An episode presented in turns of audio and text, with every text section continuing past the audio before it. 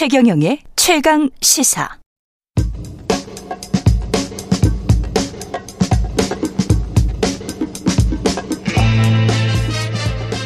네, 뉴스 일대기. 예, 우리가 접하는 뉴스의 태초부터 지금까지 뉴스 일대기를 쫙 살펴보겠습니다. 김준일 뉴스탑 대표, KBS 박대기 기자 나와 계십니다. 안녕하십니까? 네, 안녕하세요. 예, 김준일, 박대기. 그래서 뉴스 일대기입니다. 예. 오늘은 이제는 버려야 할 국감 관행 일대기. 예, 국정감사 하면은 뭐 좋은 기억은 별로 없습니다. 예. 어떤 어떤 게 떠오르세요? 주로? 저는 쇼가 떠오릅니다. 쇼. 예. 네. 그 국감이 사실 엄청나게 빠른 스피드로 진행이 되거든요. 음. 그 의원들마다 그 상임위마다 의원들 20명 넘게 있는데 각자에게 5분 정도밖에 안 주어지기 때문에 짧은 시간에 각인을 시키기 위해서 무리수를 많이 두게 됩니다. 네. 제가 봤던 무리수 중에는 고양이를 증인으로 택해서 음. 국감장에 데려온 경우가 있었는데요. 김진태 네. 의원 지금 강원도지사. 예, 네. 그렇습니다. 그래서 그 당시는 사실 또 고양이도 내용이 아니었어요. 그 퓨마가 탈출한 동물원에서 탈출한 이야기를 이제 하고 싶었는데 퓨마를 데려오면 더 무리가 있잖아요. 그래서 너무 크지. 그래서 퓨마하고 좀 닮게 생긴 고양이를 네. 데리고 왔다. 그렇게 하는데 야 이게 꼭 그렇게까지 해야 되나 이런 생각이 좀 들었습니다. 네. 어떤 게 기억나세요? 이게 2018년에 있었던 네. 지금 아까 전에 네. 그 김진태 전 의원 강원도지사가 음. 벵갈 그게 대전 내 동물원에서 퓨마가 탈출을 해서 사살이 됐어요. 네. 그래서 왜 이 동물을 보호해야 된다. 사, 왜 사살을 하냐라고 하면서 철창에다가 이걸 천연기념물 벵갈 고양이를 그 데려와서 그것도 논란이 됐고 이거보다 더 사실 최악이 있었어요. 뭐냐면은 음. 윤준병 의원이 2020년에 예. 새만금 공사 현장에서 뭐 슬래그 제강 슬래그 침출수가 나왔는데 이게 얼마나 안 좋은지를 보여주기 위해서 수조를 가져와서 음. 그 침출수에다가 금붕어를 넣었습니다. 그래서 금붕어가 한 2분 만에 죽는 거를 음. 생중계를 했어요. 그래서 굉장히 이게 이게 논란이 많이 됐죠. 동물학대. 동물학대 논란이 네. 많이 됐죠. 예. 저는 그 기억나는 게 국정감사하면 그 밥집 그 이 여의도 일대 있지 않습니까? 네. 갑자기 아주 뭐 사람들이 많아지고 예? 그리고 밥을 많이 먹으러 와요. 거기다가 이제 사고가 난 게 그 피감 기관 사람들이랑 밥 먹고 술 먹고 하는 일이 있었잖아요. 옛날에는 좀 예. 잦았죠. 요즘은 예. 그래도 많이 줄었습니다. 음. 예. 그런 것들이 좀 기억이 나고 이게 밥 먹기 위해서 국감하나 뭐 이런 생각도 들기도 하고 그렇습니다. 예. 뭐 국회의원들이 좀 제대로 대접받는 게 그때라서 집중적으로 그렇게 이게 하죠. 이제 피감기관마다 다 음. 사람들이 다 몰려와 가지고 예. 거의 뭐 인산인해를 일 정도로 국감장 그렇죠. 밖에서 줄 서서 기다리다가 음. 뭐 증인으로 불러놓고 거의 말도 안 시키고 이제 바로 집으로 돌려보내는 경우도 그렇죠. 많이 있고요. 예. 그래서 이게 사실은 이제 의원이 이렇게 호통을 칠 수 있는 그런 흔치 않는 기회다 보니까 음. 이런 식으로 약간 좀 권력을 행사를 하는데 근데 과거에 비해서 조금씩 나아지고 있는 것 같긴 해요. 이제는 뭐 제보도 많이 들어오고 하기 때문에 음. 예, 그런 생각이 듭니다. 여의도 일대에 아주 특이한 표정들이 있는데 국감만 하면 그리고 국감 관련된 피감 기관들은 가가지고 이번에만 딱 뭐 눈 감고 90도로 인사하고 잘 지내자 뭐 이런 음. 식의 어떤 국감 행태가 있기는 있습니다. 근데 그걸 또 국회의원들이 오히려 부채질하고 있는 가 아닌가 그런 생각도 들고 고질적인 음. 국감 간행들 좀 개선해야 될 것들이 어떤 게 있을까요? 일단 좀 호통 좀 안 치면 좋겠고요. 호통. 어제 또뭐 음. 버르장머리 어디 감히 뭐 이게 또 뭐 서로 삿대질하고 욕설하고 뭐 이런 네. 게 이제 나왔는데 좀 안 싸웠으면 좋겠는데 이게 사실은 언론의 책임도 큽니다. 음. 그러면은 보도가 돼요. 이게 네. 정상적인 말을 하면 네. 보도가 안 되는데 호통을 치면은 어, 어제 어, 이렇게 조홍천 의원도 그 이야기 하더라고요. 음. 네. 언론도 그런 것만 보도하지 말고 좀 정책 이야기 좀 해달라. 그러니까 뭐 그렇죠. 그러니까 네. 저도 뭐 언론이 책임이 없다라고 볼 수는 없는데 그걸 음. 또 의원님들이 뭐가 됐든 미디어에 나가서 우리 당을 위해서 헌신하는 모습을 보여주는 게 또 굉장히 중요하신 분들이 있잖아요. 그렇죠. 공천이 곧 당선인 지역들 네. 특히 이런 데에서는 뭐가 됐든 무리수를 둬서라도 주목을 받아야 되고 당을 위해서 내가 이 정도로 그러니까 이제 의원들이 네. 그런 식으로 뭔가를 보여주는 거고 음. 그 미끼를 이제 언론이 뭐, 음. 그 무는 식으로. 덥석 무는 거죠. 덥석 무는 거죠. 네. 덥석 무는 거야. 그러니까 서로 기분이 좋은 이런 상황이 되는데 좀 네. 이런 거 좀 안 했으면 좋겠고요. 어, 또 하나는 이제 이게 그 쇼긴 쇼인데 의원들마다 각자 다른 아이템을 다 들고 오거든요. 음. 그러면 중구난방이 돼버려. 쭉 보고 있으면 기자로서 정말 고역, 고역이에요. 음. 하루 종일 20명이 각자 자기 얘기만 하고 들어가는 거예요. 그렇지. 그러다 보면은 이게 조율이 안 되는 거예요. 예, 이게 뭐가 중요하고 뭐가 중요하지 않고 또 의원들마다 사실 그 옥석이 있거든요. 그렇다 그렇죠? 보면은 네. 정말 중요한 질문을 하는데 시간이 다 끝나가지고 마이크 꺼져버리고 그 다음 의원은 나와서 이제 한간 이야기 갑자기 하고 네. 이렇게 돼버리면은. 음. 이게 참 답답하더라고요. 그래서 이게 뭔가 좀 의제를 중심으로 좀 그 질문하는 방식이라든지 집중적으로 예, 집중적으로 뭔가 질문하는 방식이라든지 바꿔야 될 것 같고 한 의원만 발언하고 이제 답변하는 식으로 되는데 옆에서 좀 참전을 해가지고 같이 좀 답변하고 좀 난타전이 진짜 진정한 토론이 벌어지고 이런 일들이 좀 있었으면 좋겠는데 현재의 방식은 모두 모든 의원들에게 공평한 기회를 주다 보니까 옥석이 마구 뒤섞여 가지고 어, 사람, 보고 있는 사람들은 뭐가 뭔지 알 수 없는 그런 상황으로 되는 것이 문제라고 생각을 합니다. 아, 국회의원들은 개별적으로 튀어야 되니까 그렇게 음. 할 거고. 근데 사실은 효율적으로 국감이 진행이 되고 국민들이 국정이 제대로 운영되는지를 알기 위한 게 국정감사잖아요. 그렇죠. 그리고 뭐 제대로 운영이 안 되고 있으면 그걸 국회가 견제하고 감시를 해야 되는데 그러려면 사전에 좀 회의도 하고 이번에는 이런 것들을 집중적으로 해서 예산은 어떤 것을 보자 뭐 이래 이래야 되는 거 아닙니까? 조율이 필요하죠. 조율이, 조율이 필요한데 네. 이게 이제 제도의 문제로 이제 본격적으로 얘기가 나올 수밖에 없어요. 음. 일단 이 조, 용어들이 굉장히 헷갈리고 예. 그리고 이거가 진행되는 방식들이 다 달라서 좀 이제 설명을 드리면은 국정 감사잖아요. 예. 감사거든. 영어로 오디시예요. 오디트. 오, 디트 오디, 감사는 뭐냐면 회계를 보는 거예요. 그렇지. 근데 다 부릅니다. 일단 이게 사실은 국정 조사예요. 사실상 이거는 음. Investigation이거든요. 조사는. 그러네. Investigation 그러니까 세 가지가 있어요. 청문회는 hearing이라고 해요. 영어 잘해요. 오늘 세 가지 단어 나왔습니다. audit, 예, 예 hearing, 그 다음에 investigation. 예. 예. 이게 세 가지가 한국은 굉장히 짬 짬뽕돼 있다. 예. 혼재돼 있어요. 그렇습니다. 네, 이게 좀 분리가 돼야 됩니다. 사실은. 그러네. 예, 그러니까 미국 같은 경우에는 국정감사라는 제도가 없어요. 예. 그리고 청문회를 합니다.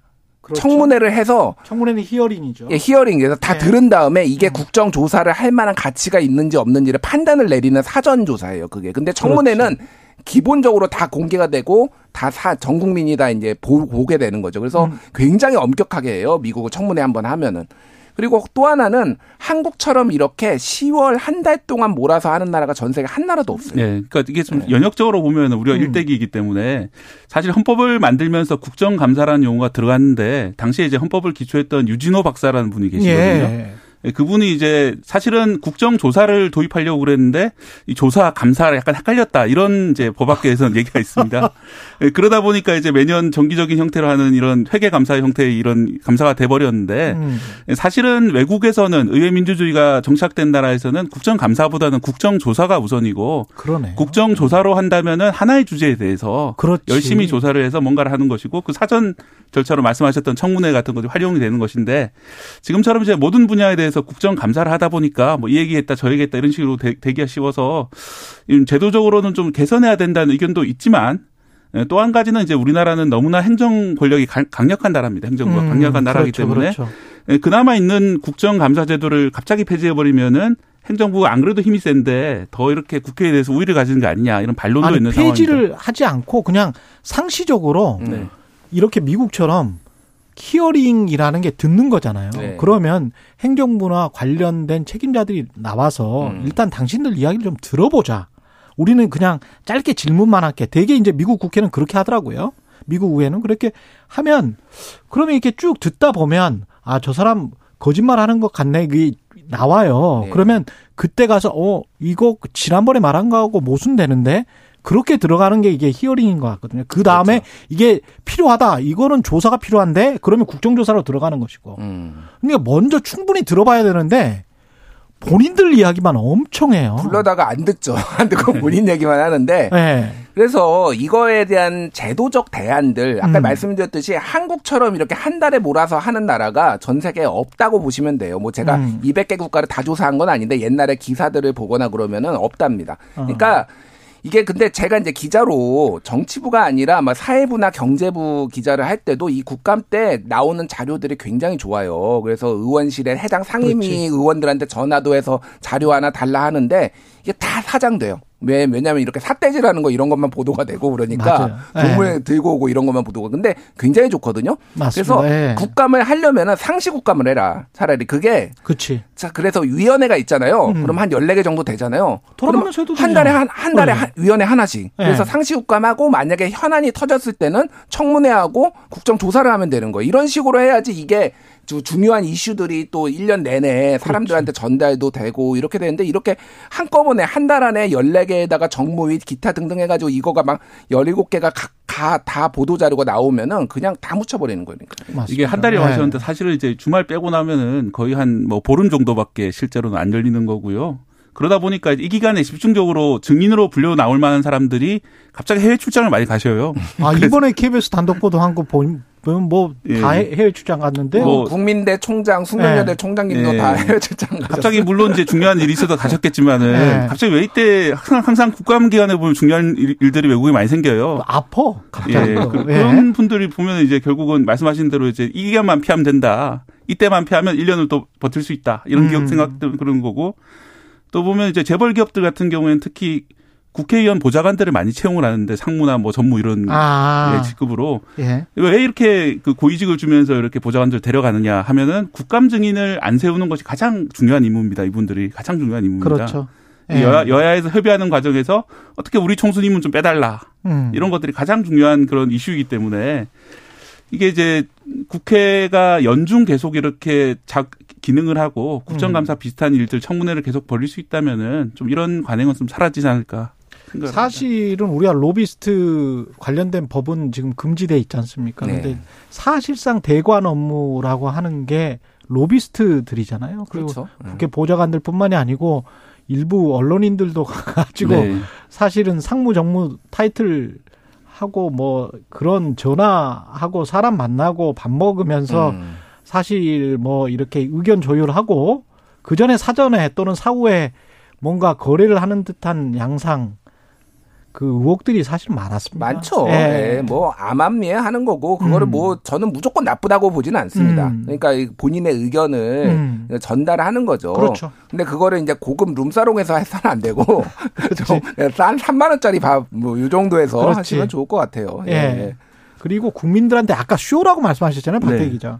근데 쇼가 아니고 진정성 있게 뭔가 보려면 사실은 그때 사전이나 사후에 거래되는 그 내용들을 충분히 국민들을 설득할 수 있는 내용이면 우리가 합리적으로 이렇게 합의를 봤다. 기업이나 또는 정부의 공공기관이나 뭐 정부랑 그러면 그걸 그냥 드러내면 되잖아. 음. 사실은 그게 합리적인 선택이고 서로 간에 합의였다면. 근데 그게 아닌 경우들이 좀 있을 수 있다는 거죠. 음. 암묵적으로 그렇게 해버린다면. 그리고 겉으로는 이제 쇼를 하고 그러면. 그러니까 또 하나 제가 지적하고 싶은 거는 예. 이게 한국의 이 선거제도 이거하고 음. 밀접한 관련이 있어요. 또 맞, 예, 왜냐하면 이 예. 소선거구제에다가 지역주의가 이렇게 강한 거에서는 음. 국정감사나 그 국회의를 열심히 할 이유가 없습니다. 그러니까 이거는 뭐 시의원인지 지자체장인지 국회의원인지 알 수가 없어요. 본인의 지역구에 있는 예산만 챙기고 본인의 지역구에 있는 현안만 풀면은 그게 보도만 되면 되는 거예요. 그렇지. 다른 거 이런 거 열심히 해봤자 나 이랬어 이렇게 예. 되는 거네. 공천 공천 받는데 도움도 안 돼요 이런 거는. 그러니까. 예. 예. 그러니까 그냥 국회의원들이 그러니까 맨날 이렇게 하는 거예요. 그래서 사실은 이거는 큰 틀에서 보면은 선거제도도 좀 바꿔야 되고 지금 지금 많은 정치권에서 얘기가 나오고 있거든요. 맞아요. 이탄희 의원도 그렇고 박주민 이, 의원도 지금 이상민 의원도 예 이상민 음. 의원, 박주민 의원 뭐 네. 뭐 이런 분들이 여야 같이 해가지고 지금 선거구제 좀 바꾸자 중대 선거구제나 선거구제. 뭐 이런 것들 지금 안들을 만들고 있어요. 음. 그래서 뭐 이게 어떻게 될지 좀 지켜봐야 되는데 좀 바꿔야 됩니다. 이건 너무 무슨 시의원, 구의원도 아니고 맨날 그런 그런 현안만 챙기니까 예. 생산성 거의 제로에 가까운 국회가 계속 운영이 되는데도 이걸 수십 30년 운영을 할 우리 세금으로 운영할 이유가 없는 거 아니에요. 네. 생산성을 높이는 쪽으로 좀 가야지. 그럼에도 불구하고 저는 이제 국정감사 제도가 의미가 있다고 생각을 하는데요. 네. 말씀하신 것처럼 예, 중요한 자료들이 상당히 많이 나오고요. 음. 사실 기자들도 정보 공개 청구를 끊임없이 하거든요. 정부에 대해서. 그렇죠. 그런데 정부 대부분은 이제 기각을 해버려요. 이게 음. 뭐 개인정보가 좀 일부 포함이 돼 있다. 뭐 국가 중요 정보다 이런 식으로 다 빼버리는데 그렇습니다. 국회의원들이 요청을 하면 다 또 보여줘요. 음. 예, 그런 식으로 해서 세상에 알려지는 정보들이 상당히 많이 있습니다. 그렇습니다. 예를 들어서 이번에 그 미국과 IRA 대응이 어떻게 했냐, 음. 며칠에 보고를 받았냐 이런 것들도 그 국감 과정에서 또 예, 좋은 게 있었어요. 예. 과정에서 다 나오게 되는 것이거든요. 음. 그런 식으로 볼 때 그러면 이제 정보를 정부에서 비대칭적으로 많이 쥐고 있는데 이것을 시민들에게 공개를 하지 않기 때문에 이런 문제가 벌어지는 거거든요. 예. 이런 기준들도 정보 공개 기준도 좀 다르게 가져가야 된다 생각을 합니다. 언론이 요청하면은 좀 정보 공개 좀 해주십시오. 왜 국회 국회의원한테만 하고 맞아요. 언론한테 왜 안 해줘?